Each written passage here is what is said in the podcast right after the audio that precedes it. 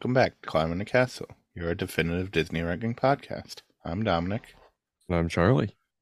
and today we're going to be discussing Toy Story 2. Woody is stolen from his home by toy dealer Al McWhiggin, leaving Buzz Lightyear and the rest of the gang to try and rescue him. But when Woody discovers that he's actually a valuable collector from once popular television show called Woody's Roundup, and is reunited with his horse Bullseye, Jessie, the yodeling cowboy, and his faithful sidekick, Stinky Pete, the prospector, it leaves him questioning if he should go back to Andy or remain with his old gang and go to a museum in Tokyo. And this movie is so much better than the original Toy Story. It is. And It's- it's- also, I had no idea Al had a last name. I did not know he had a last name either until I put this introduction together as well. I mean, obviously he had a last name, just I didn't know what it was. I don't think it's never stated in the movie, as far as I know. Do we even know Andy's last name? I don't think so. At least not as I as much as I can remember. Maybe it's revealed in one of the other movies, but it's definitely not like stated in Toy Story one or two. That's weird. But I mean, yeah, going back to this movie, it's very rare that there's a sequel that's better than like the original movie, and this like is one of those cases. Out of the four Toy Story movies, I think this one's actually my favorite out of the four. It just always has been. I'm a huge fan of Toy Story 4, to be honest.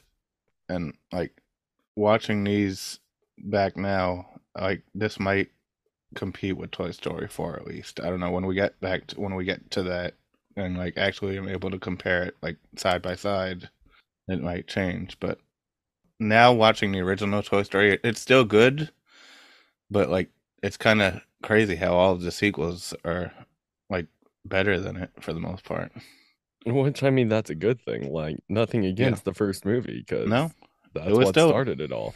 and it's still an enjoyable movie but like watching the other ones compared to it now it's like wow they they like made a major improvement on a lot of things that were the like that had issues with in the first movie I mean, this one still has some pretty good issues. yeah there's there's quite a few issues a lot of the same kind of issues that we had in the first movie but we'll we'll get to that later on Yeah. but still again very enjoyable movie at least we do have some fun facts here as always so All right, let's get to it. While driving around Al's toy barn, the gang drives down the Buzz Lightyear aisle. Tour guide Barbie tells them back in 95, the retailers did not order enough dolls to meet demand. This is an in joke and a fact that when the original Toy Story was released, toy sellers did not think the movie would, would be a hit and did indeed not actually order enough dolls to keep up with the demand. The joke is also a self deprecating dig at Mattel Toys, who denied the use of Barbie in the first film, thinking it would be a flop. I do remember y- y- us talking about that. Like, Yes. oh, this is gonna be a bad movie. No, it was a great movie. That Put was Barbie in it. that was one of the fun facts from the last one that, that Barbie didn't think it would succeed, and apparently the toy stores didn't think it would succeed as well, and they didn't order enough Toy Story like Toy Story dolls, which is pretty pretty interesting. That's great. When Jessie first meets Woody, she exclaims, "Sweet mother of Abraham Lincoln." Abraham Lincoln's mother, Nancy Hanks, is a blood relative of Tom Hanks. Tom Hanks is a direct descendant of an uncle of Nancy Hanks. That's So kind of cool. I did not know this at all as well. So like learning that Tom Hanks is related to Abraham Lincoln is pretty hilarious and insane. Yeah. So yes, that was uh, an in joke at Tom Hanks who plays Woody. the canyon at the beginning of the movie that Buzz is flying through was originally an earlier version of Ant Island from A Bug's Life. The fro- floating rocks had been an accident, but John Lasseter liked the effect, so it was used in the film. Yeah, I'm gonna have to go back and watch that because I didn't quite catch that. I was supposed to pay more attention to it when I was watching again, and I completely forgot to look at it. But I do think that's pretty funny that they just kind of like reuse this effect that was supposed to be from A Bug's Life, and like, oh, we'll just throw it in Toy Story 2 instead. The scene at the airport baggage area took an average of 70 hours to render each frame. Uh, just for clarification, a frame is only like one thirtieth of a second, so like every single like millisecond took them about 70 hours to to like put together. That's insane. That's a long, long loading time to get that scene together. Another fact about the airport: there in the airport, an announcement was made for LassetAir Flight A113. I Uh, that was- that one. Two references. It was obviously the A113, which is always in there, and Air was a reference to d- director John Lasseter. hmm when Ham is flipping through the channels looking for the Al's Toy Barn's commercial, all of the other stations show clips from shorts and c- commercials Pixar produced over the years, including Luxo Jr., Red's Dream, Tin Toy, and Knick Knack. There's also a logo for the N- the NeXT computer developed by Pixar C- CEO Steve Jobs. Yeah, I did catch the shorts. I s- it, it started with the uh, toy soldier, the uh, Tin Man. Yes. Uh, another Easter egg from Pixar that they drew in there. The cleaner who fixes Woody is Geri from the, the short Geri's Game. The one he's the older guy who plays chess by himself. Yes. Which, when I first watched the movie, I'm like, that guy, that can't be the guy. Can it be? I didn't think they actually would like would have went through it, making him a full blown character. But yeah, it is the same same guy. I mean, he has to do more than just play chess by himself in the park. That's true. That's very valid. He's got to have a job, obviously, and his job is cleaning toys, apparently. Yeah. There was a controversy regarding the film's release on the Ultimate Toy Box DVD set. On 1,000 copies of the set shipped through at Costco at the time of the set's release, the disc of the film had a manufacturing error at one point during the film, it unexpectedly cuts to a scene from Disney's Pictures R rated film High Fidelity, which has the F word being said multiple times. This caused a number of complaints from both parents and people who bought the set. As a result, Costco recalled these copies and replaced it with the fix set. Yikes. yeah. That would have been funny. Just we're watching toys and then F, F, F, F. they say the reason for the glitch was due to a content error, and according to Disney themselves, less than 1% of the discs shipped out contained the glitch. But I'm like, that's a very wild glitch to be happening to like these DVDs. I can't imagine. Like, yeah. I want to know, like, I'm sure someone still has like one of these discs available. I want to like know how much it's selling for on eBay because it's got to be like super rare collector's item. Original plans for the film, Jessie was going to be a cactus called Senorita Cactus, but was later changed into the cowboy character that we all know now. A cactus. Yes. That would have been boring. Not gonna lie. I've seen designs for it and it looked very interesting. It was more of it was definitely more of like a villainous type character looking thing. Maybe instead of Prospector being the villain, it was Jessie who was supposed to be the villain, or Possible. Senorita Cactus, or Yeah, Senorita Cactus is the original character name. but I'm like, it's definitely more, a lot more character you can put into a cowgirl as well. I'm sure yeah. a cactus. This was a an especially trying film for Pixar, as the film effectively had to be completely retooled, but they could not get out of their- out of their release dates. Consequently, what we see today was all done in the span of nine months, an unheard schedule for an animated film. Okay. Uh, because of such a tight schedule, the editors of the film would work would often work 36 to 48 hour shifts. Editorial department manager Lindsey Collins said that sometimes editors would burst into tears purely from exhaustion. Oh, I get that. But yeah, that's rough. yeah, there is a major story behind why what what happened here, and I am going to tell this story. We don't have a conspiracy, but we do have a very wild fun fact story here that I'm giving here.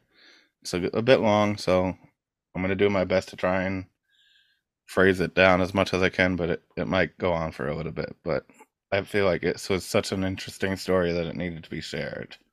In 1998, Chief Technical Officer of Pixar, Oren Jacob, was looking through some files while he was working on the film.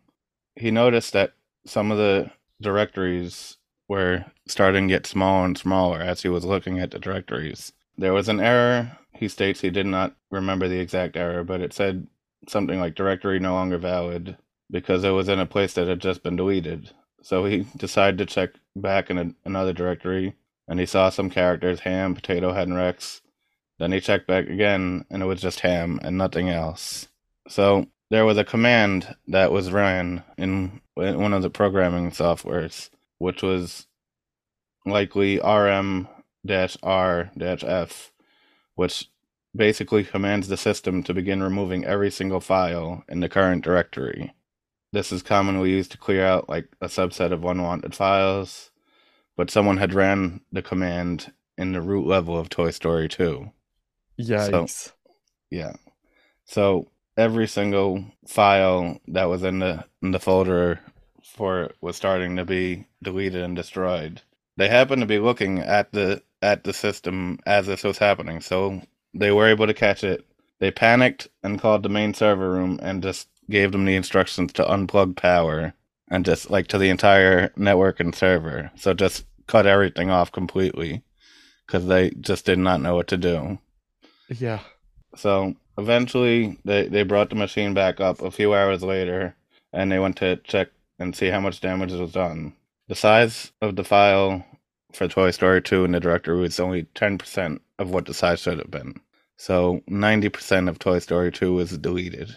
Someone asked when when they asked how this could have happened, they said with a large company like Pixar, Pixar, there's 400 people on the network, and they all have access to the main like main access to all this the projects because of the way Pixar was being run, like in an open environment. They wanted everyone to be able to have access to all the files and all the all the directories and everything. So someone who's not even doing major stuff on the film is still giving given access to every single directory. So that, that way they don't have to keep worrying about giving people overrides and like logging people in and doing all that kind of stuff. So they're not exactly sure where the command came from as well. They they couldn't couldn't actually track down where it came where the command came from. So they didn't catch who did it. Oh no. my gosh. Well, they they eventually they tried to to to look into it, but at that point they're like, all right, let's not worry about who did it at this point. Let's just try and and figure this out. So at this point, most of the film had been deleted or pretty much like gone. It wasn't a big deal though, because like usually when things are deleted, there's always a backup, right? Yeah. During the production of Bugs Life, most of the ants got deleted and had to be restored because Pixar had backups for it. In 1998, the most common way to back up a bunch of data was on tape, which was the system that Pixar was using. Unfortunately, these backups weren't continually tested as they are t- done today. So typically, to make sure your backups are good, you have to use them every few weeks or days. You swap your backups with your currently running progress and make sure that everything's still going. This practice called live backups was not being used at the time. Pixar was not because they were not checking their backups. The tapes that they were using at this time had a maximum file size of 4 gigabytes, and when the max maximum file size was met, an error log would have told them about the full drive, and it would have let them let them know the issue. But because they weren't checking it, they didn't know that this was the case. So any time they hit the file, the the cap size of four gigabytes, any new information will just be overridden over the old data. So they're constantly just saving new data over their old progress. Oh no. It's worth mentioning because you're probably wondering how the entire movie encompassed no more than 10 gigabytes of information. You have to remember that the backup size of the file is 4 gigs, and it didn't become a problem because the entirety of the movie data could have been put on a couple of dual layer DVDs. So they grabbed the backups and went to work and started restoring what they thought was the entire movie. As they were reassembling the movie, they noticed some things were missing, and they're like, all right, we still have everything together, we'll still put it together. Eventually, they started running into weird errors, which they found stuff called attach errors, which an attach error is basically like when Woody takes his hat off and now they have to show his head. It's considered an attach. They started doing comparisons of the shots and realized that they were incomplete and they were unsure how this could have happened. Eventually, they realized that there was a lot more issues than what they had anticipated, and it should have been a far larger file size than what they had eventually. So they spent an extra week of this trying to put this put this movie together after like thinking that they had it fixed, but it was not all there still. They thought they were completely out of luck and had nowhere to go until there was one person who was left to save the day. Gail Susman had a backup of the whole movie at her house. She was working remotely at the time because she had just had a child and was staying at home to take care of the child, but they still sent her a computer at home with the like to work on the movie. So when they found this out, they put the computer into the back of her car and seatbelted it in and had her drive th- this computer into the, the studio. There was no other way that they could have actually saved this project without using this computer because it was the only copy of the movie left. Oh my god. So they drive, they have her drive her car with the computer packed up, secure as it can, and just hoping that it would make the trip safely to the studios. And she said that she drove at like 35, 35 miles an hour with blinking lights on, hoping to get a police escort. She didn't get any cops, so she, she just did it on her own. Basically, they said the value of her car with that computer in it at the time was a hundred million dollars because it had the entire movie. That is insane. so she made it. She finally made it back to the studio. Uh, there was about eighty people there that met met her out there with a plywood sheet in the parking lot, and they carried. They put the computer on and carried the machine into the the studio on the boards like a pharaoh, basically. they all sweated as the machine booted up and then it booted and the backup was there. It was about two weeks old, but they were still able to basically resource everything that they had lost originally. That is insane. That is all a wild ride. You would think that's the end of everything, right? You would think that's, that's the end. not. Nope, that is not the end of. They thought they thought they were gonna have a nice, clean, uneventful path to the to the release after that. Nope. After all of this drama that they already went through, in Christmas of 1998, after the release of Bugs Life and a promotional tour was done, John Lasseter, Andrew Stanton, Pete Docter, and the legendary storyman Joe Ranft came to the production team to look at Toy Story 2.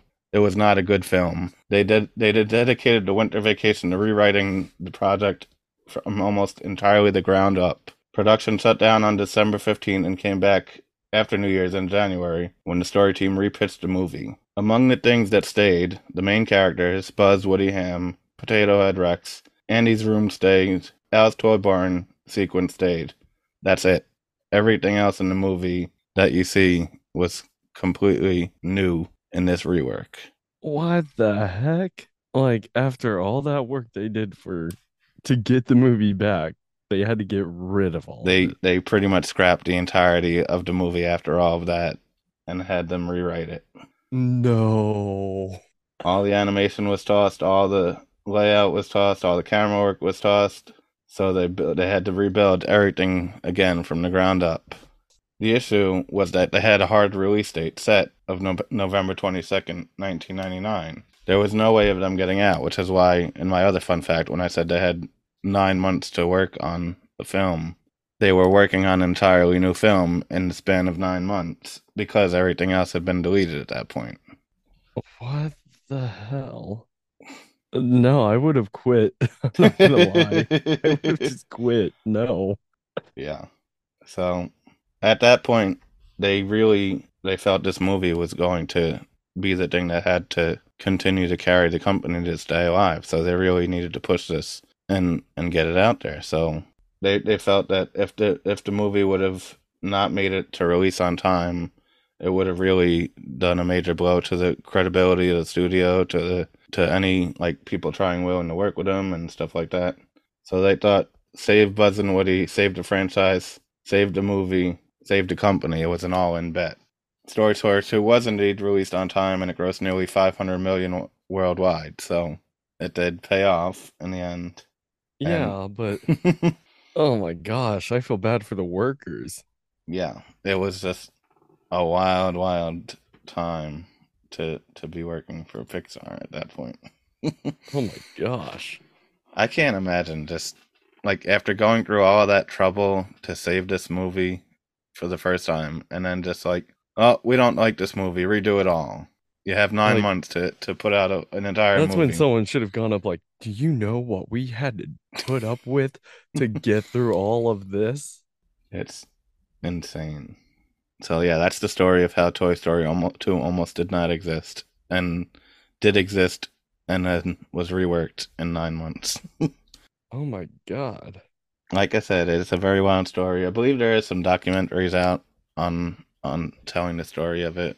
Like like it, it was, I just feel like it was such a incredible tale that needed to be told a bit more than just a little tiny fun fact.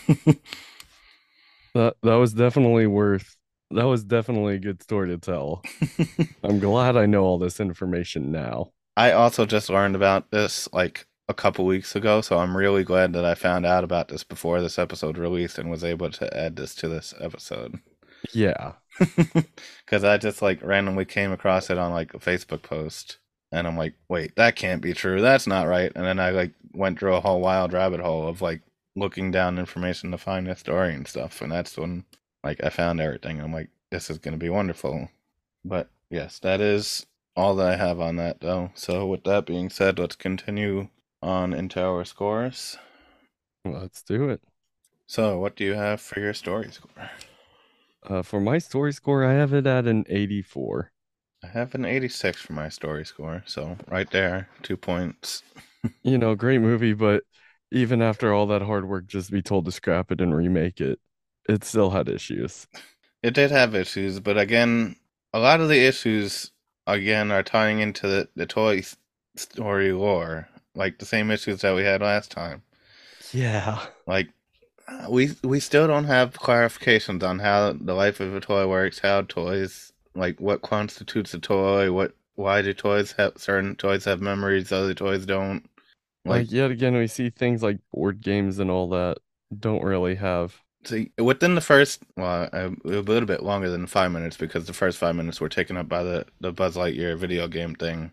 But right after that, one of the first lines in the movie is the lawn gnome next door told me something. How does the lawn gnome across the street constitute? Oh, as a toy. But some of these things that Andy's mom's picking up for the yard sale does not count. It, it doesn't make sense to me. Like, how is a lawn gnome a toy? But, like, Mouse Hunt is not considered a toy, or, like, even the battleships are, are Yeah. not considered toys. Or like the different puzzle pieces that Andy's mom was telling. They they really need to do a better job of justifying What is a toy? what is a toy, not. what's not a toy. Also, Buster the dog was interacting with the toys and stuff like that. Like, Well, that I is- mean, Buster can't rat them out. Buster can't talk. no, but still, I mean, it's why why are they, they exclude animals from their their secrecy of being alive and stuff like that. I don't know. Yeah, going on. Why Well, doesn't? I, I also want to real quick just talk about that Buzz Lightyear video game. Yes, That was a real interesting way to start the movie off. I I really enjoy. I I was I wrote here. I was like, if Lightyear is not as good as that opening video game segment, I'm gonna be very disappointed. Why don't we have video games like that? Or we didn't have them back then either. What? The way the quality of that video game. I mean, the graphics were way better than any video game in the '90s at that point. Yes, but also, it kind of looked like it changed a bit when when it came out from the like it zoomed out from the TV Mm-hmm. and they were playing it though. So I think that was just kind of like a first person shot of inside the video game, not the actual graphics of Which the video if if lawn gnomes are toys, then video games should be toys also. Just saying.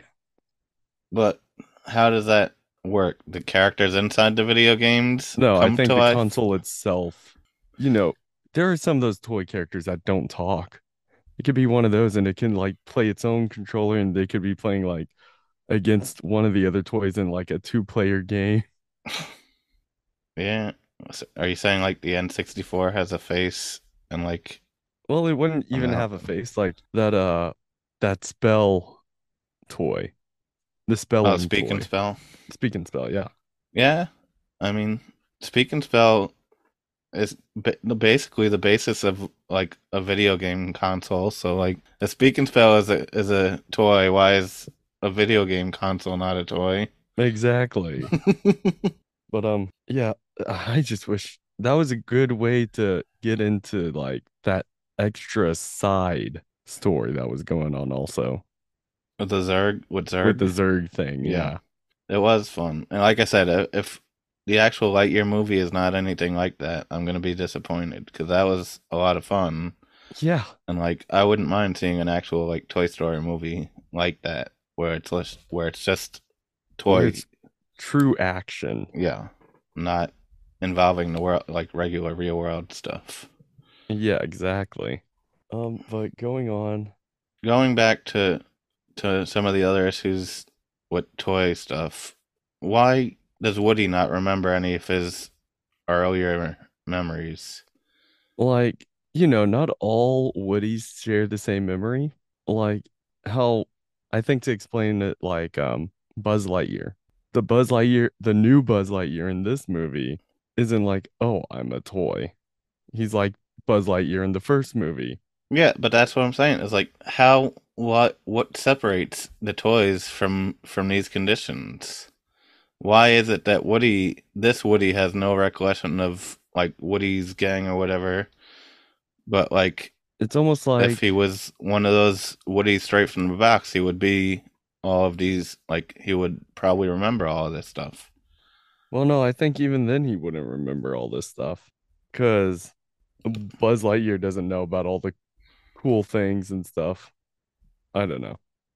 Uh, it's just it's just weird how how they like the minds of these toys work because they don't not all of them have backstory. Some of them have certain backstories.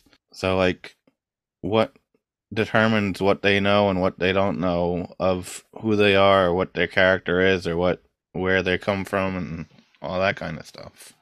Like maybe Woody should have remembered like his gang, his group of people, or like maybe some like, how do I kind of know you?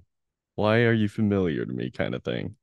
Yeah, he has no collection. Like, if this is, but that's the thing. So, like, where would have Woody have come from if he had no recollection of being the the Woody that he was? So how how was it that that one Woody just doesn't know that he he's based from the show, or ba- had any other like lore to him? Yeah, I mean, like it's hard to explain that because yeah, that is weird.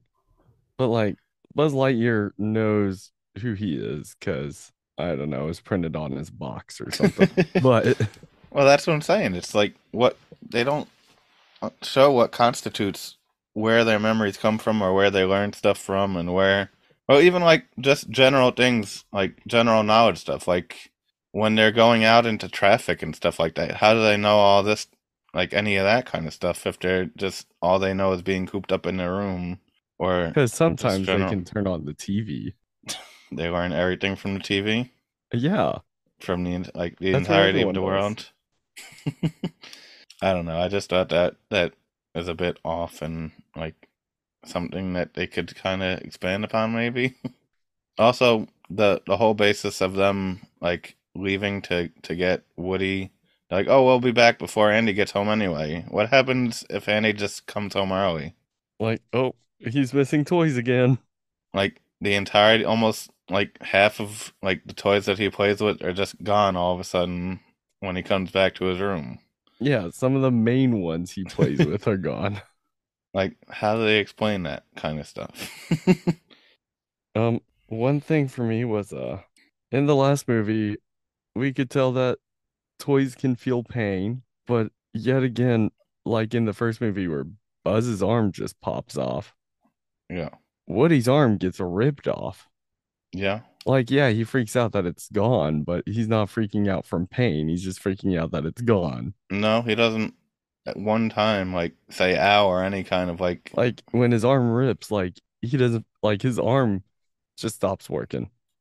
Mm-hmm. he's more upset that he lost his arm than like hurt the fact that he lost his arm. Yeah. It, the pain doesn't phase him at all. It's just he wants his arm back.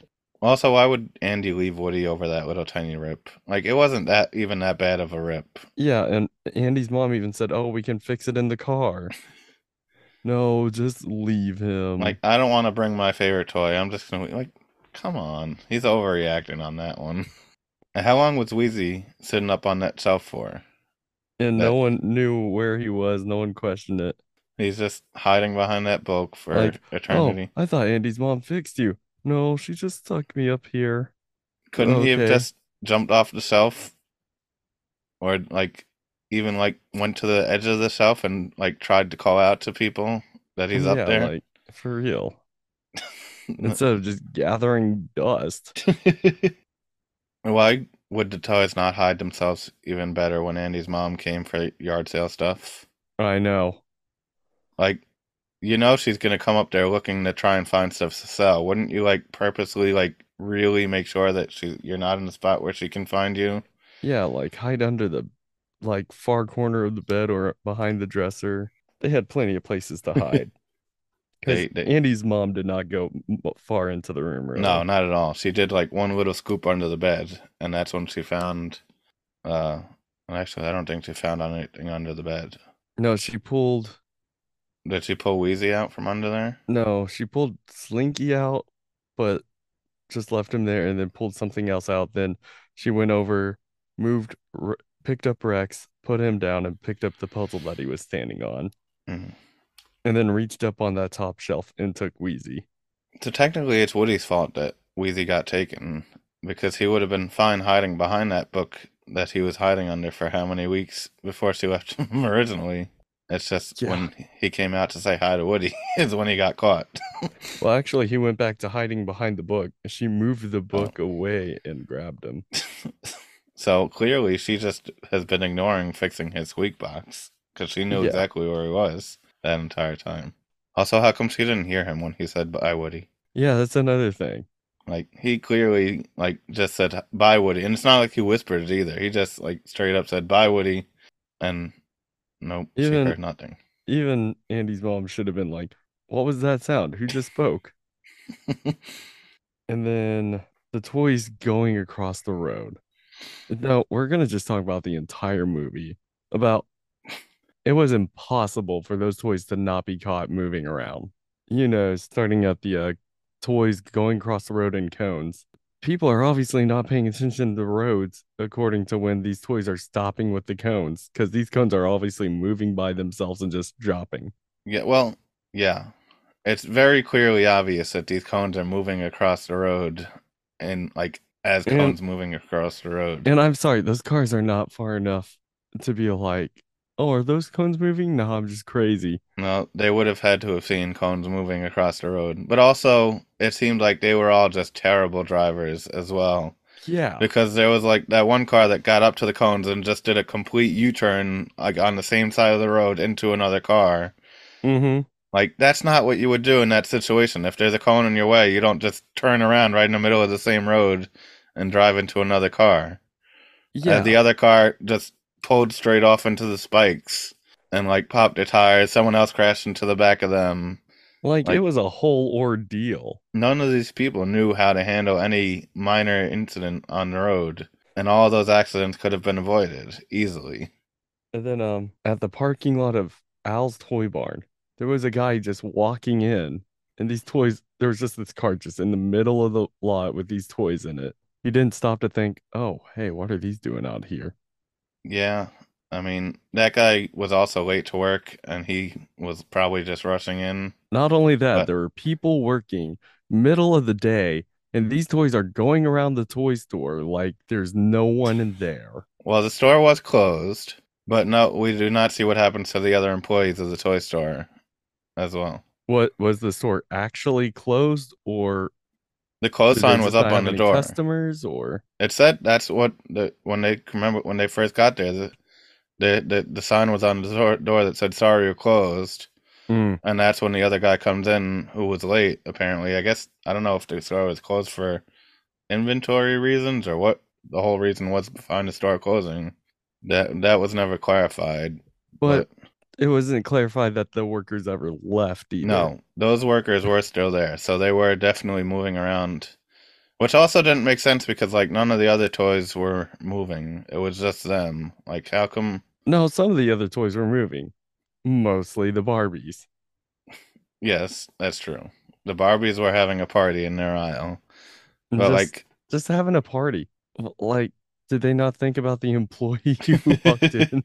again, it's not clear what exactly was going on in this store and like if they knew that the actual like maybe they knew the routines of the people that were working there at the time and knew they weren't going to get caught.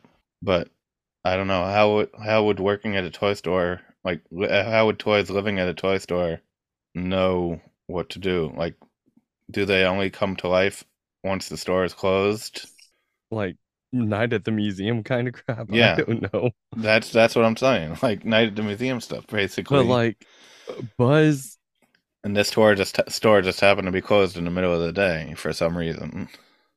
like Buzz came out of his box last movie, Yeah, not knowing it like a thing about being a toy. So maybe they don't come alive till they're out of the box, or. well, But that doesn't explain Prospector Pete either, who's just stayed in his box. yeah, because the the the alternate Buzz Lightyear stated something about you're not supposed to come to life until you receive commands from from your whatever, making it seem like once you come out of the box is when you come to life for the first time. But the, then you have the Barbies who are over there partying and like coming to Like, life and doing I would understand stuff. if it was a display, but there were a lot of Barbies out.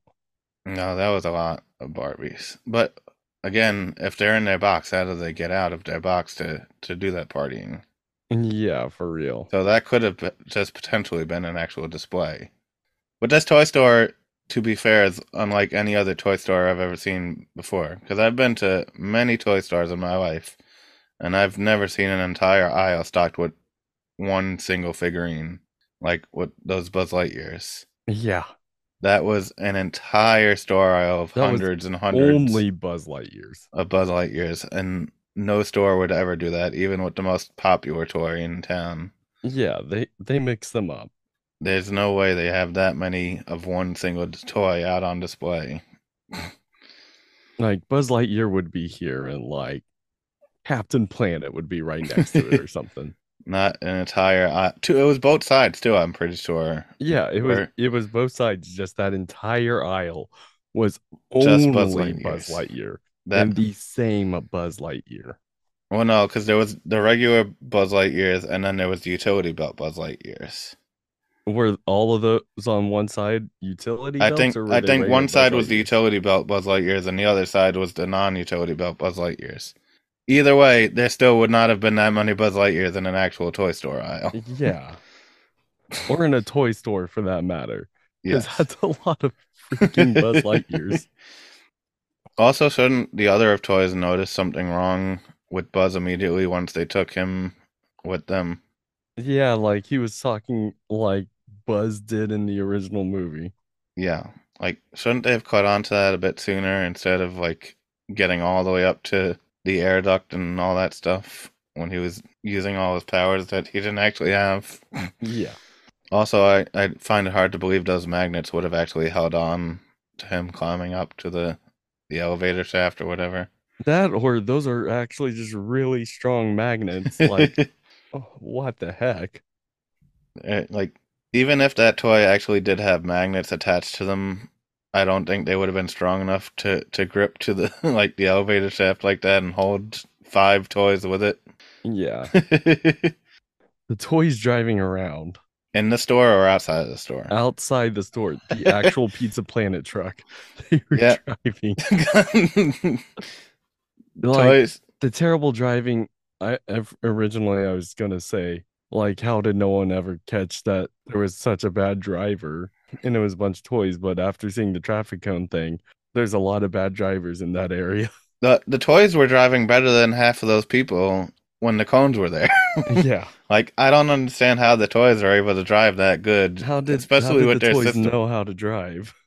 One, they shouldn't know how to drive. Two, with the system that they have set up, they shouldn't be driving that good as well. Which because they were like drifting, and how is I think it was Slinky was operating the pedals. No, I think it was him. No, him was like reading the book in the driver in the passenger seat. He wasn't even doing anything. Oh, They had Buzz was steering. I think I'm pretty sure it was the Slinky dog was dry, like using the pedals, And Rex was the one like and Rex was navigating. navigating. But like Slinky was stepping on the brake pedals, allowing Buzz to drift and turn corners like perfectly. And like even a person that could see what they were doing would not know when to like apply and stop the brakes and gas perfectly, like the way. Un- unless they have practiced. Which I don't think these toys have gone out and just practiced driving, but maybe they have. I mean, Buzz was driving a remote controlled car in the last movie, but that is far different That- than an actual totally car. different. That's holding a button and steering. Yeah. I, I don't understand how they learned to drive so perfectly here. Not not even perfectly, but dr- drivable at least without crashing like immediately. Like they should have just crashed immediately as soon as they pressed on the gas. Oh, another thing I forgot to mention is uh why did Pete become the villain? Like what was his actual reasoning? Because Alright. he like he- Woody was offering for him to go be with Andy also. Pete I don't see the problem No. with that. the issue Pete is just salty because no one wanted to play with him. No one wants to play with the prospector as a kid. Who wants to play with the prospector toy? I think Andy would have had a lot of fun with the prospector with Andy has a crazy imagination. I mean, that is fair. Mo- like, if he had it, I'm sure he had to do like he would. But like, what that that he also stated this as well. The prospector. He said he sat there on the toy shelf for years, watching all the other toys get selected instead of him. And he's right. With no, like most kids aren't gonna want the prospector toy to play with. They're just gonna want the Woodies and the Buzzes and the. As a kid, I would have been, oh, this this toy comes with a pickaxe. Yeah, I want it. That's cool. Yeah, I mean, yes, I'm sure there were kids that wanted the prospector, but obviously the appeal of the prospector is a lot smaller than the appeal of like the Woodies and the Jessies and the horses. Yeah. So he was that's he's just mad because no one wanted to play with him and he got left on the shelf for but he was going to be invited to go play with Andy and be a real toy. But did Woody expect extend the offer to him Yeah, when he was, when he offered it to yeah, he was like, "Come on, Jessie, let's go." And he goes, "Pete, are you with us?" And Pete's out of his box already. Also, the movement of Pete's box was very questionable throughout the entire movie. Like, yeah, is he just hopping around with the box just sliding with him, or are they is they are they pushing the box everywhere they go to move it, or so sometimes they're pushing the box. They did push it a few times, but there. It but there have like been times where he was like jumping around with the box. uh, like physics don't work like that. He shouldn't he shouldn't be able to be moving the box like that from inside it. Yeah, especially if he's not actually like, because he wasn't even attached to anything. No. Also, the amount of times that box fell or got smashed, or like even when Ham was jumping on it, I feel like it should have been damaged by some at some point. Yeah, For especially for a box that old, like, like that was what like fifty his years. box was getting tossed around. That's that still in great condition. that box should have been dented up or damaged or even ripped at some point. Also, on that fact, Al was not very cautious with Woody, who he knew was a collector's item. Why was he just like moving around and posing him and doing all this kind of stuff with him? Like, you would think he would be a lot more cautious with him. Yeah, like Woody's whole arm came off. Like, when he was taking him out of that case that first time when he ripped his arm off, like, wouldn't he have noticed that his stitch was snagged on the thing? Yeah, like there should have been a little bit of a tug. There should have been a big one, tug. but a little bit.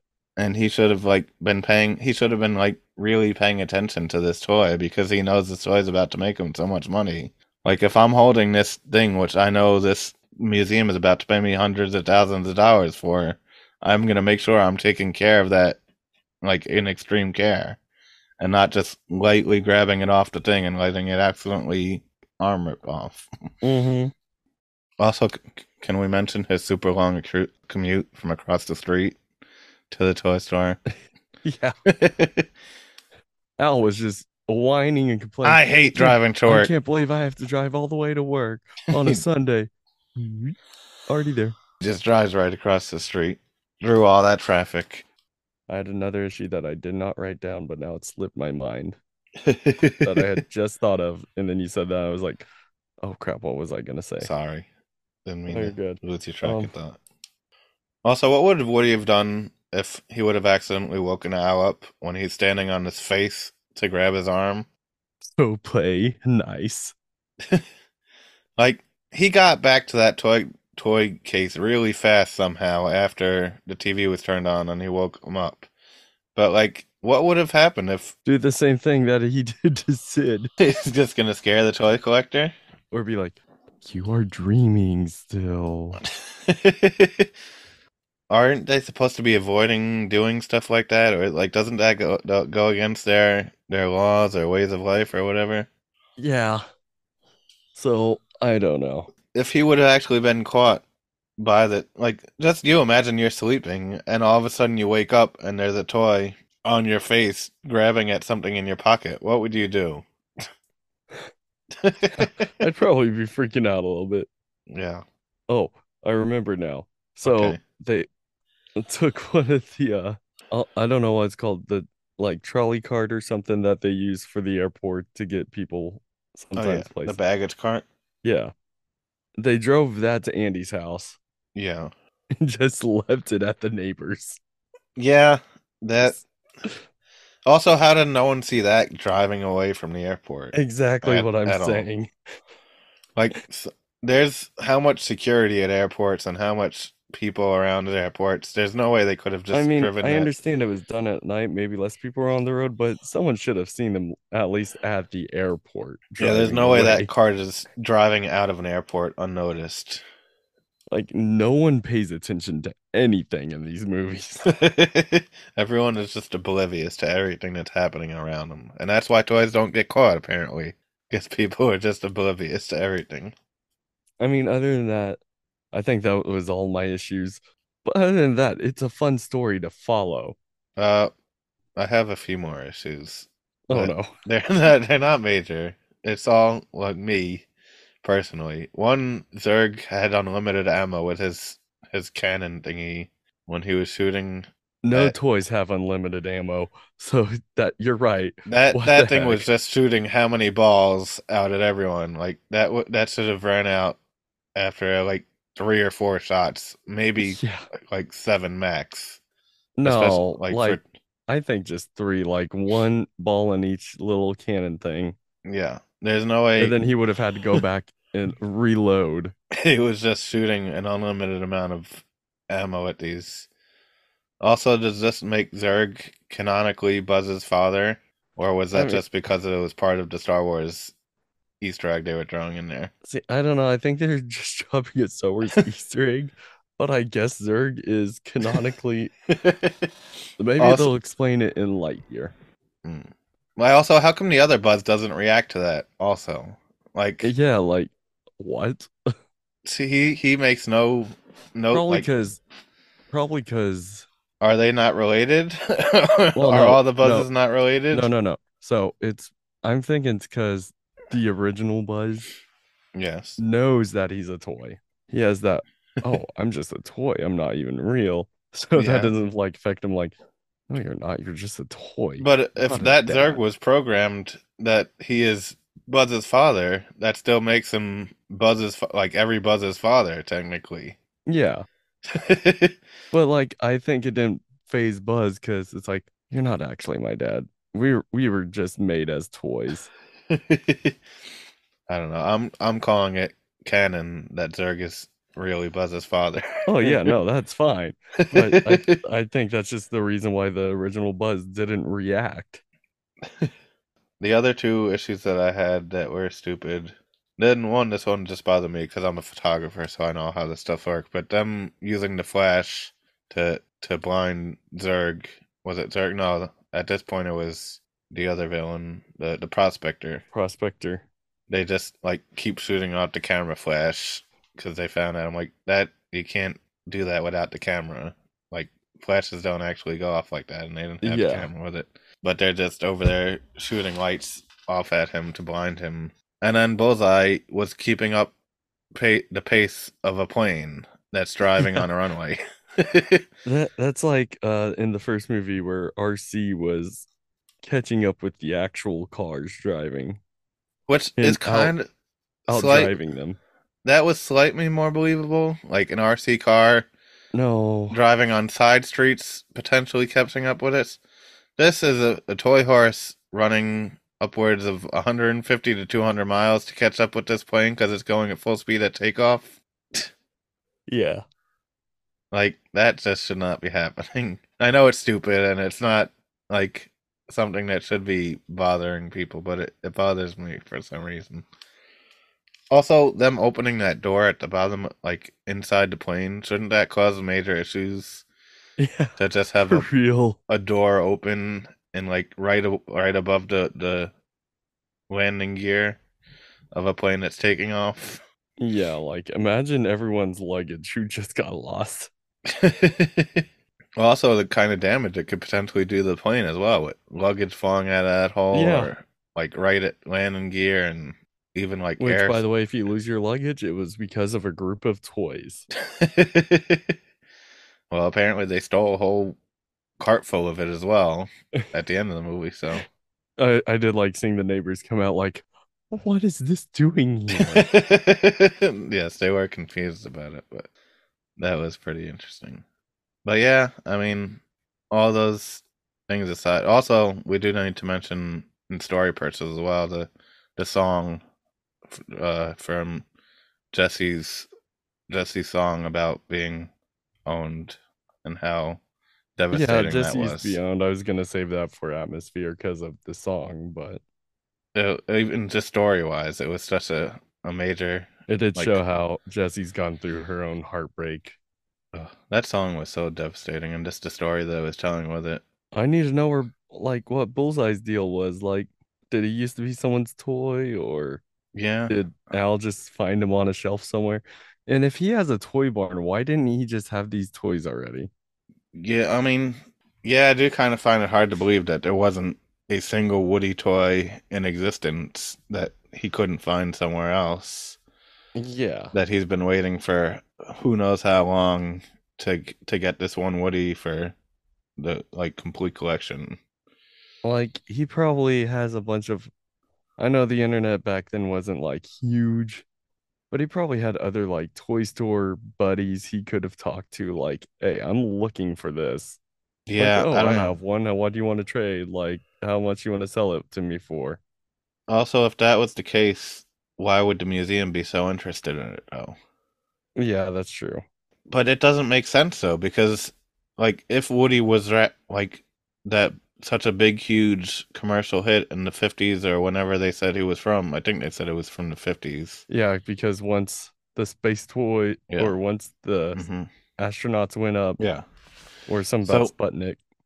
If he was such a huge hit, he wouldn't be like such a limited release of a toy, and you would think there would be a lot more Woody dolls out there. So it wouldn't be he shouldn't be such a collector's item. Yeah, exactly. Like he used to be a huge deal. Apparently, he had his own TV show. He had a bunch of all these other It's, toys. it's safe to assume Oh, that obviously, it was a hit if he has all these other products with his Yeah. face on it. it's safe to assume that the toy stores back in the 50s would have had an entire aisle dedicated to the Woody dolls, the same as they did with the Buzz Lightyear then. Yeah, So, like, I don't understand why it was such a hot commodity for this one dude to have the entire set, but no one else does. I don't know. See, now we're just coming up with more issues that we didn't even think about while we were watching the movie. exactly. but um, I mean, besides all these issues that we're having, um, it it's still a fun story to follow Yes, along. It was with. very entertaining and a lot of fun stuff happening with it. There's again a lot of great jokes that happen and a lot of like fun things playing off of each other, like characters and stuff like that. which is a great segue Exactly. to go into our character score. What you got? I have a 93 for my characters. I have a 94 for my characters. I think I I kept my score the same for Toy Story from the from the original Toy Story here. So I feel like some of the toys have better personalities. And we do see a lot more for some, especially Rex. Rex is one of the major standouts that we see a lot more of compared to Yeah. the first movie. And maybe Potato Head. I think we see a Mm. bit more from Potato Head. Yeah, he shaved, so he became less of a jerk. He's also married now, and Yeah, now he's by the end of the movie, he has kids too. Oh no, he doesn't get the kids till like later on in the movie, but I yeah. said by the end of the movie he has Yeah. kids. Um, Slinky's about the same, and then Ham. We get a little more out of Ham, but not a whole lot. yeah, Buzz is basically a completely different Buzz now. As com- Which- well, it's it's the Buzz we end the last movie with, where now he's content with being a toy and he's happy. He's content and like he's learned more. Yes, and the same can be said for Woody too. Woody is Yeah. not he's not the jealous, problematic Woody that we know from the first movie. He's the Woody, the caring, compassionate Woody from the sec like the end of the first movie. Mm-hmm.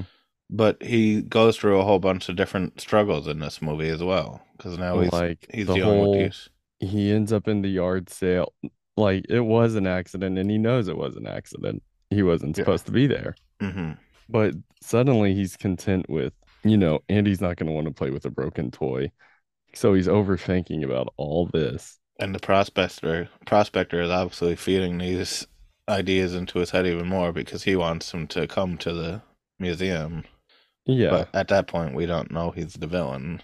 So it's like when Andy's trying, or when Woody's trying to leave to go back to Andy's the first time, why didn't he try inviting them the, in the first place? I don't think he thought like he. I didn't think he he realized he could just do that at that point. Yeah.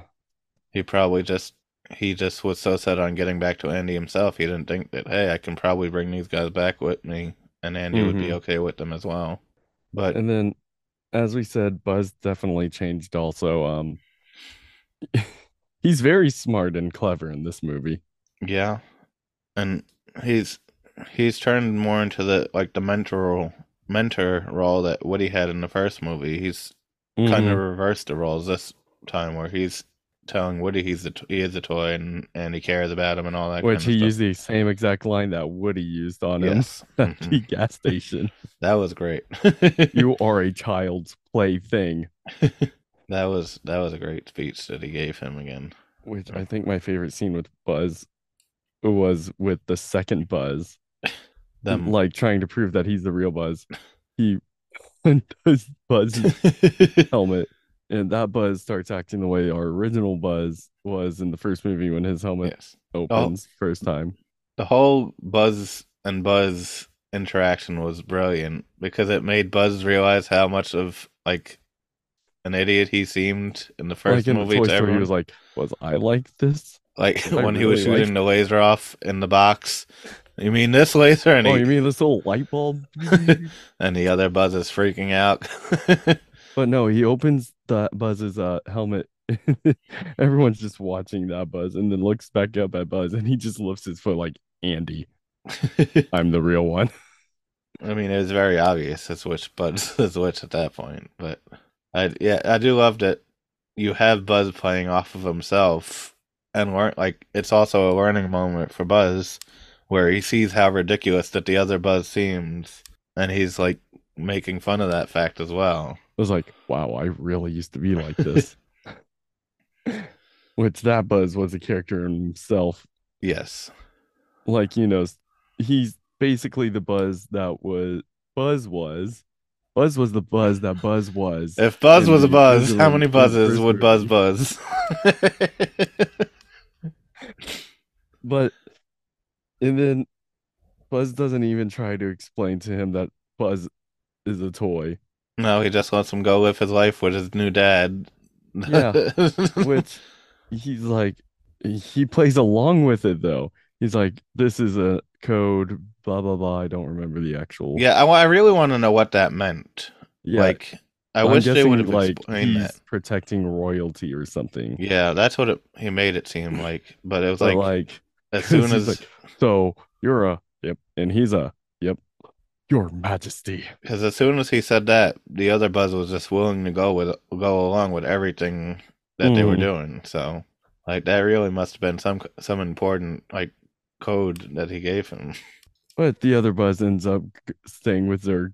Which spend Zurg apparently has character dad. development as well, because Zurg was happy to be his father and was playing catch with him. Yeah, suddenly they're Just- like best friends. He just fell out of a window, and that makes him a completely different person or something.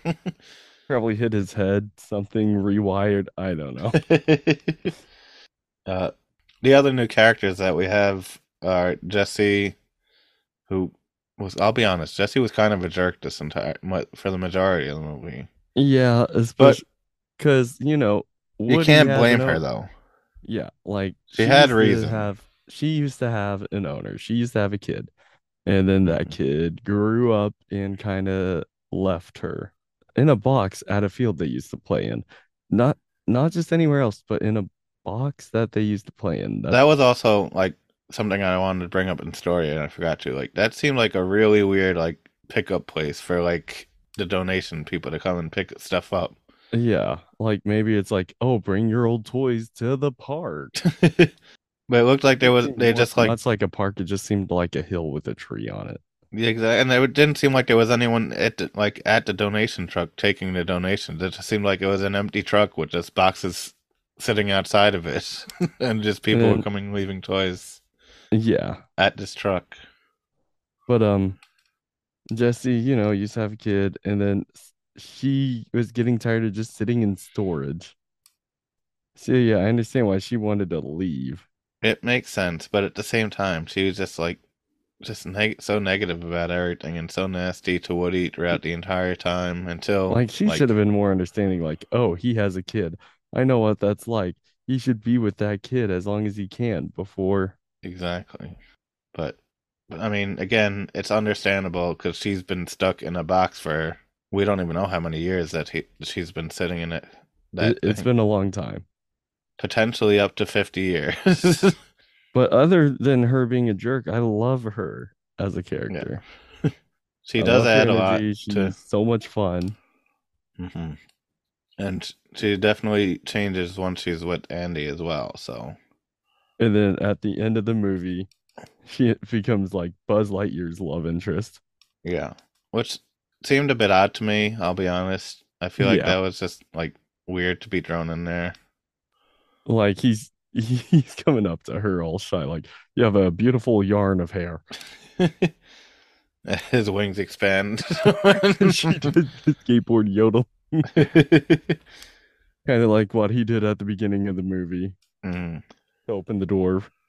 She's really aggressive though. Like the way she was like so like making sure the dog could get out. She's mm-hmm. like screaming and yelling, and then she does that whole skateboard thing to to open the door. It's like she's taking control already. And then Buzz Lightyear's wings just pop open. Like we all know what that's a reference to, but us adults do. That was great. Uh, and then you have the prospector, who they give us this nice plot twist halfway, more than halfway through the movie when they reveal he's the villain. Like I said earlier, he's mad because no one wanted to play with him, and he said it himself. Yeah, that he sat on the shelves watching every other toy. But again, getting he picked could have with. just gone with them to be with Andy. He was just fed up at that point, and it's the same way as this Jessie was just done with everything at that point too. After so long, he's been in a box for fifty years. He's been conditioned. He was never played with. He's never well, had that same for, kind of. For Jessie, all Woody had to do was go. He has a sister, and then suddenly she was ready to go. Yeah, well, I mean, she looked like she was ready to go before that as well. And then when she said he said that she had a he had a sister, then that just sealed the deal basically. Yeah. But yeah, the prospector doesn't know the love of like being owned by a child. He's never been owned, so he doesn't have all these kind of feelings and attachments that like people would have yeah. gotten as a child. It's like basically like kind of like being born without parents, I guess. Well, like like an orphan going through the system is is very similar, I guess. It's probably the only comparison. Yeah. So like he's just he doesn't have that kind of same thinking that they do because he's never had that kind of love. So when he he learns that he's going to be able to go to the museum and people are going to admire him at the museum, he's like, finally, people are going to be able to admire me. So yeah. Well, even then, it's a toy museum. Like, yeah, that's cool, but I don't see anyone like being super amazed. Yeah, I mean, I agree, but that's like that's kind of what Woody sells. What Buzz sells Woody about you're going to be admired from behind glass or with a toy who loves you and who still wants to play you with you and stuff. And that's yeah. what convinced Woody not to go to the museum. Um, we also got Bullseye as a new character. He's just that animal companion for this movie, Bullseye and was he's lovable. adorable. He's a smart horse. Which originally Bullseye was supposed to speak, and he was going to be voiced by Steve Martin, actually. Steve Here's a- Martin. Here's a little fun Bullseye. fact. Yeah. And they decided that they wanted him like he would be better off as the animal companion type character instead. Yeah, And he was he would be more lovable like that. So I think I think that was the right call because now I can't see Bullseye with a voice. Um, and then we have Al, Al's who's the original villain throughout the movie. Like, Yeah. he's the first one. He's definitely a villain. like He- he, stole like, Woody. He kidnaps Woody. he steals him from a, a yard sale from like she told him explicitly that she was not selling him and he kicks a skateboard at her or wherever he kicks and the skateboard the money lock. yeah like also andy's mom should have been a, done a better job of like watching him after that though Mm-hmm. because like if i know if i'm at a yard sale and this dude is like haggling me to bother like try and buy something i'm not going to sell i want to make sure like i keep an eye on woody and this dude the entire time Yeah, like I get it. She put him in the lockbox, but that's not really gonna because at that point he could just pick up the lockbox and go. exactly Which he didn't even do that. He just he picks the lockbox. Why did no one notice this? yeah well because he like kicked a skateboard at something and i knocked it over But I mean, the there's still other people there. yeah We see other people at this yard sale, and no one goes like, "Oh, hey, this guy's picking at the even the dog didn't do anything like Like, hey, stop! You should not do that. That's bad. the the dog wasn't barking at him or anything either. I'm sure the the uh what's the dog's name? Uh Buster. Buster should have seen him like walking away with Woody unless he was involved with whatever distraction that was caused. No, I think Buster was taking Wheezy back up to the room already. Maybe. Probably didn't notice that Woody was gone yet.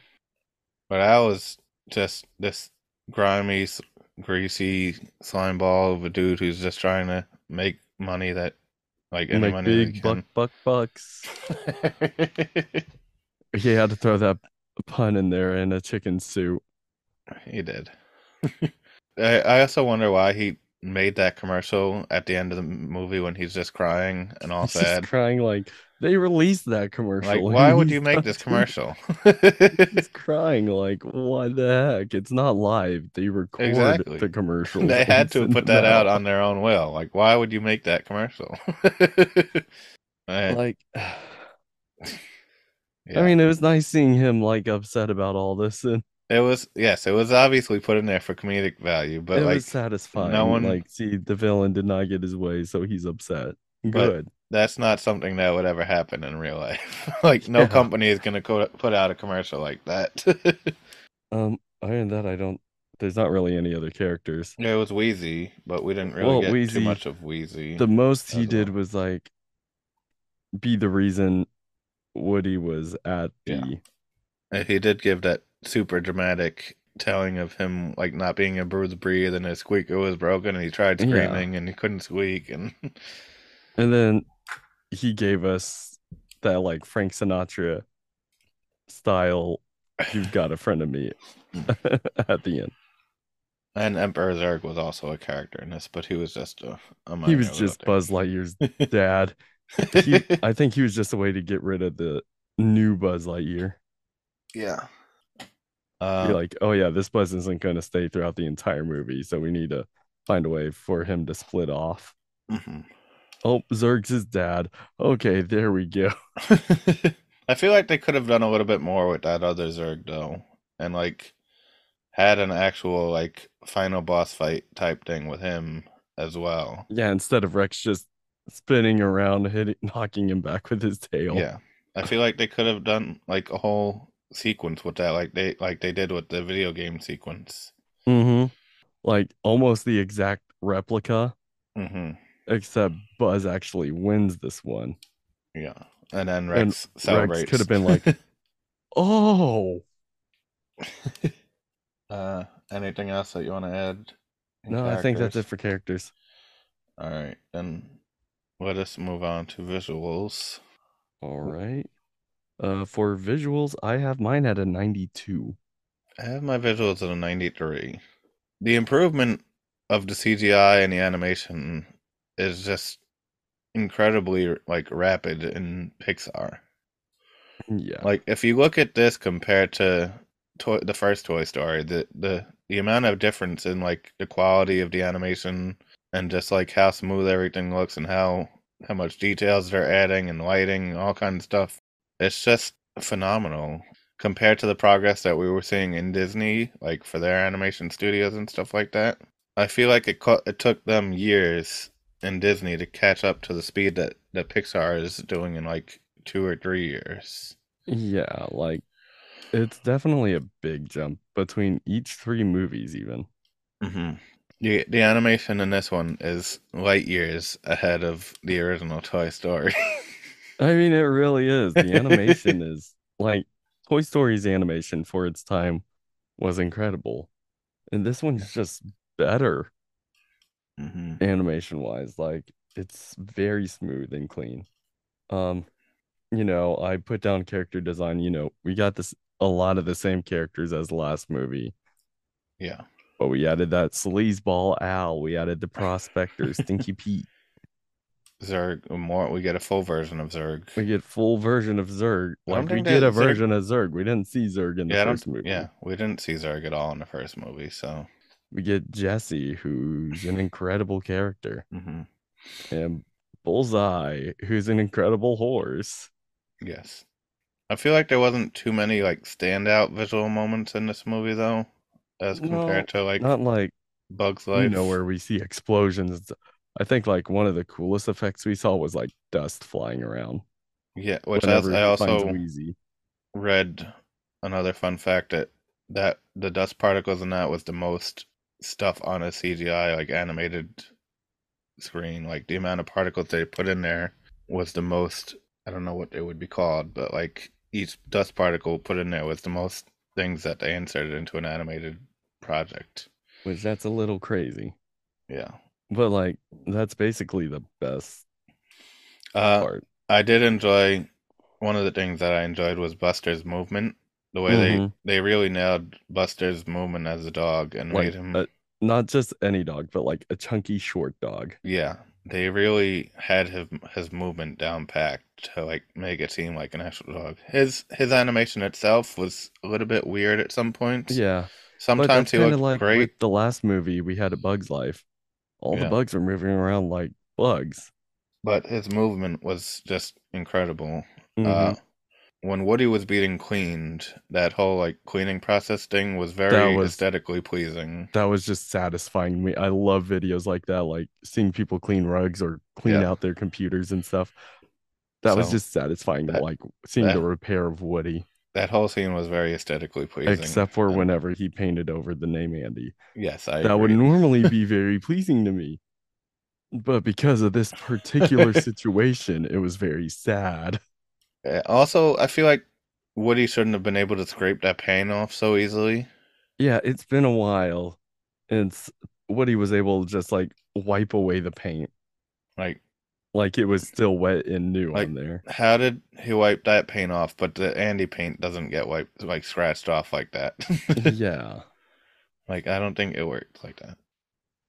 Also, the Zurg version looked really cool too. When Mhm. when that camera went like to the back of Zurg, and apparently there's a spot where you can like look through the back of Zurg and you can see what Zurg looks like, and it's like these red, like a red vision with like sensors and bars and Oh yeah. almost like a computer radar. And then thing. you see through like Zer- the Zurg toy has a hole in the back of its head that's what, where a kid could like look through and yeah. what I just said. Yeah. Yeah, yeah. But like the fact that it was like looking through the back of the head like it was and that it zoomed into it to show that. hmm I thought that was cool. And then um one thing that is the same as the last Toy Story movie, when Buzz finds Buzz and Buzz starts looking up at Buzz and it pans up to Buzz. I wanted to see how many times I could say Buzz. Buzz. you didn't get enough out of that last buzz joke that we did. no, no, I had to get more. Also, during that Woody's cleaning process, there was one camera shot where they were showing his arm getting stitched together, but it was from the inside. Mm-hmm. So you see like it coming together and the screen goes black because of like the arm being sealed up. Yeah, That looked really cool as well. that that was very pleasing also. But again, very solid visuals, but not nothing like too stand out as as compared to like what we saw in A Bug's Life, where there was a bunch of like really cool scenes and a lot of Yeah. chase scenes and fight scenes and all. Well, not in A Bug's Life necessarily for that. This but- movie was more aesthetically pleasing. yeah. So with that, let us continue and move on to atmosphere. All right. I have a 96 for my atmosphere. I have a 95 for my atmosphere. Hey, I have my my atmosphere at a 96. I I don't feel like it should really be that high, to be honest.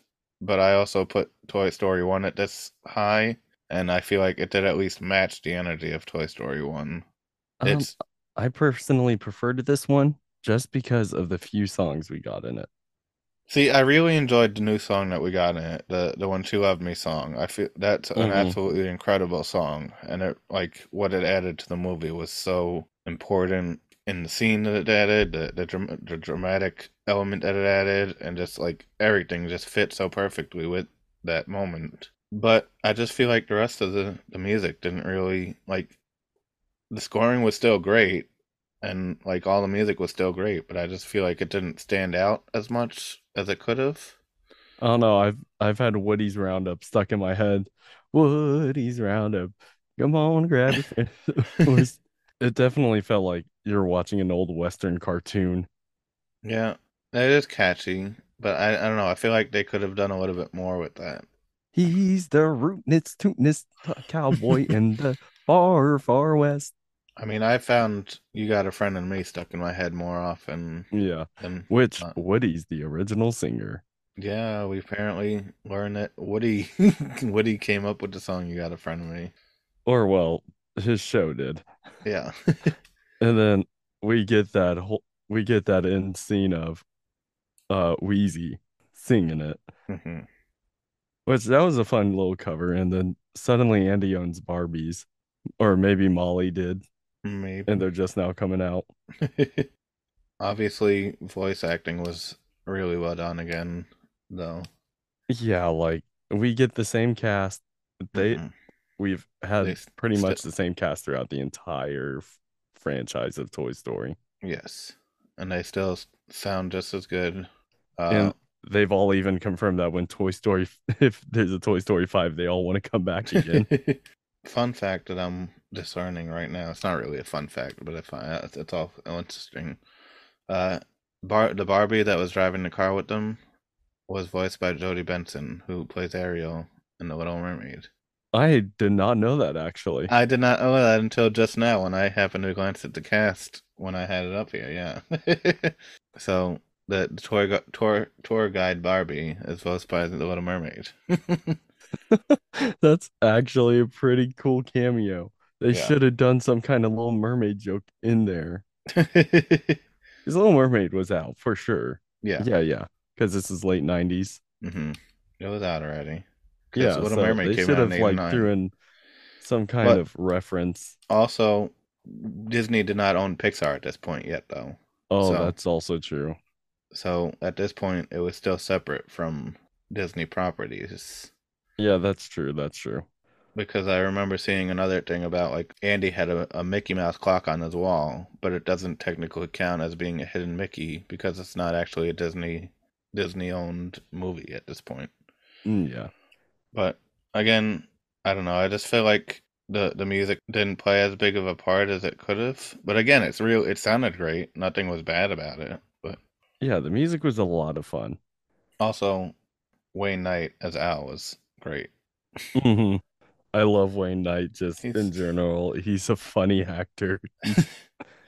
I don't know. See, for me, the first thing that comes to mind when I like when I hear his voice, I just think of Jurassic Park. hmm Um, trying to think, what movie is it that I'm thinking of from my childhood? It's not Space Jam. No. Yes, he is. He's in Yeah, Space Jam. He's in well, Space yes. Jam, but there's Mhm. another one that I remember him being in that I just love. He's in so many great movies, and he's so great in everything he's in. He has such a recognizable voice and such a a tone that, like, once you you hear it, you're like, oh, it's him. Yeah. And he he does such a great job in all of his his roles as well. And then of course we have the usual cast, all amazing actors, and they were all funny, Oh. having energy with each other. Yes.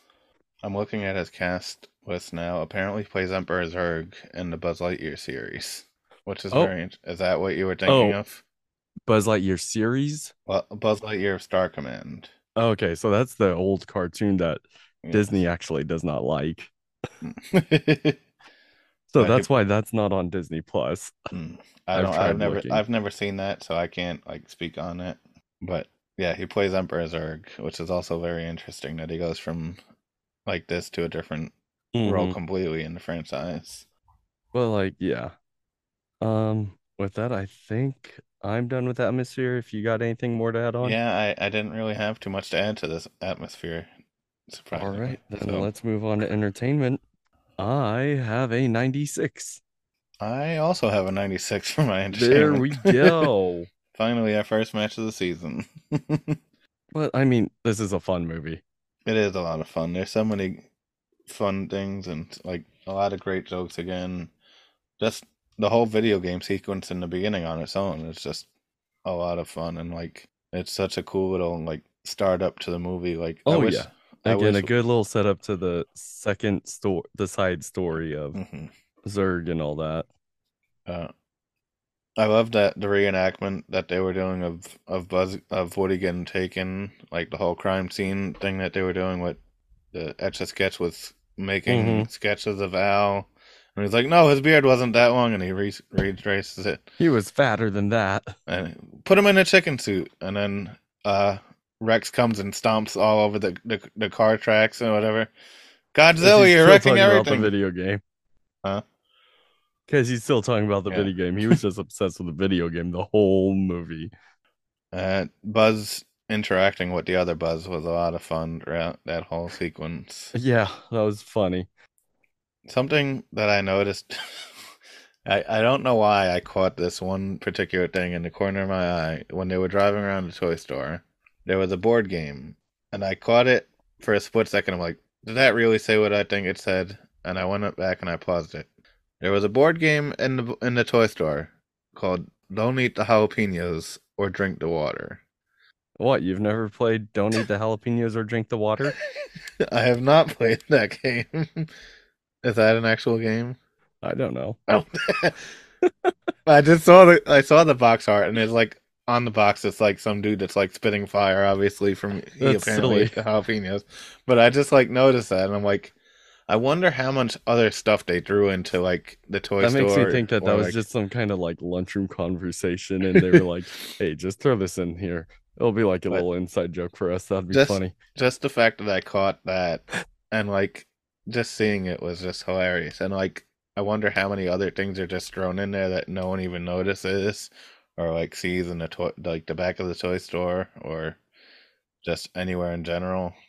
But like I spotted it, I'm like, I have to bring this up because it was just too too good of a joke to just leave out. But again, lots of funny uh, jokes. The Rock'em Sock'em Robots when he wasn't talking to you, he was talking to me. And they just start beating each other up for nothing. The one who was being nice at first is the one who won too, so that's great. and then you have the bloopers at the end of the movie again in the credits. Which, yes, and those are I my favorite one was we're flicking Heimlich. They're like, oh boy, I can't believe we're doing a Bug's Life too. Oh yeah, funny thing. Um, so it is a two movie, but it's not a Bug's Life two. What? And That then was- they start like cutting off. that part was great. That was my favorite too. There's bloopers I feel were the, a lot better than like all the bloopers that we've seen so far, though. Mm-hmm. Like the uh Woody sitting down and getting stuck in the tape roll. hmm Uh, uh, Jessie yanks his entire string off, and then Uh Prospector Pete just rips a good one in his box. And then to where Mrs. you know we see him open the box like, oh, we need to air this place out. Miss Potato Head just stuffing random things into Mr. Potato Head to pack him for his journey. Starts putting the pushing the Play-Doh in, and he's having to hold his face, and then his ears pop off, and Play-Doh starts running out. Yeah, a lot of a lot of fun stuff in this movie, and again, the characters interact really well with each other, and we get a lot of new new interactions and like changes from the old characters as well, Mm-hmm. and it all just meshes together very well. So, do you have anything else that you want to add, or are you ready to give? No, I think we're ready to give our overall. I think we're ready to wrap this up. All right. For my overall score, I have a ninety-two point eight. For my overall score, I have a 92.2. Ooh, almost very close. It was a, a very solid movie, especially for a movie that almost didn't exist and did like was reworked in Uh, the course of under a year. Like the fact that they Yeah. put this entire movie together in nine months is just mind blowing. The fact that this scored so high, even with, you know, all the issues we had, and the fact that they had to get it all back together again just to delete it and remake it within nine months, it, it, it's really good. Yeah, it's a very entertaining movie. And then again, like I was saying, it's very rare that you have a sequel that will be better than the original movie, but like they just it's like they they figured out how to use these characters properly and how to use like the storytelling for this like this kind of movie in the right way. And they just kind of like perfected everything that they were kind of struggling with obviously we we still have toy issues but like i don't think we're ever going to figure that out unless they give us a whole like we would Maybe need like the a- fifth movie, if We- there's a fifth movie. we're going to need a prequel of like the the creation of toys to tell us the toy laws and how the toys work and how all this happens to, to actually Instead of uh, Toy Story, we get Toy Origins. but yeah really enjoyable movie it's Uh, the next movie I know I remember being very enjoyable. We got Monsters Inc. this is still one of my favorite movies of all time I A really incredible so movie. I still remember some of the jokes in. Like, I remember this one being really funny also. It's a movie that I'll still just constantly quote and constantly just talk about just or just constantly. I'm always watching Wazowski. oh, see for me the the big one is put that thing back where it came from or so help me so So help me. Holy. that was Or thinking about the uh Abominable Snowman's snow cones. yeah, but yeah, we're really looking forward to that. I can't wait to to watch this again, and I've watched it many times, but always now I have a reason to watch it. So Yeah, now we're gonna have to watch it very critically. I think it's gonna hold up though. Honestly, I feel like this is gonna like. There's probably feel like there might be a few plot holes that we're gonna pick up, but like I don't think it's gonna be stuff to like ruin the movie. At least I hope not. but that is next week. So until next time, may all your dreams come true. Bye.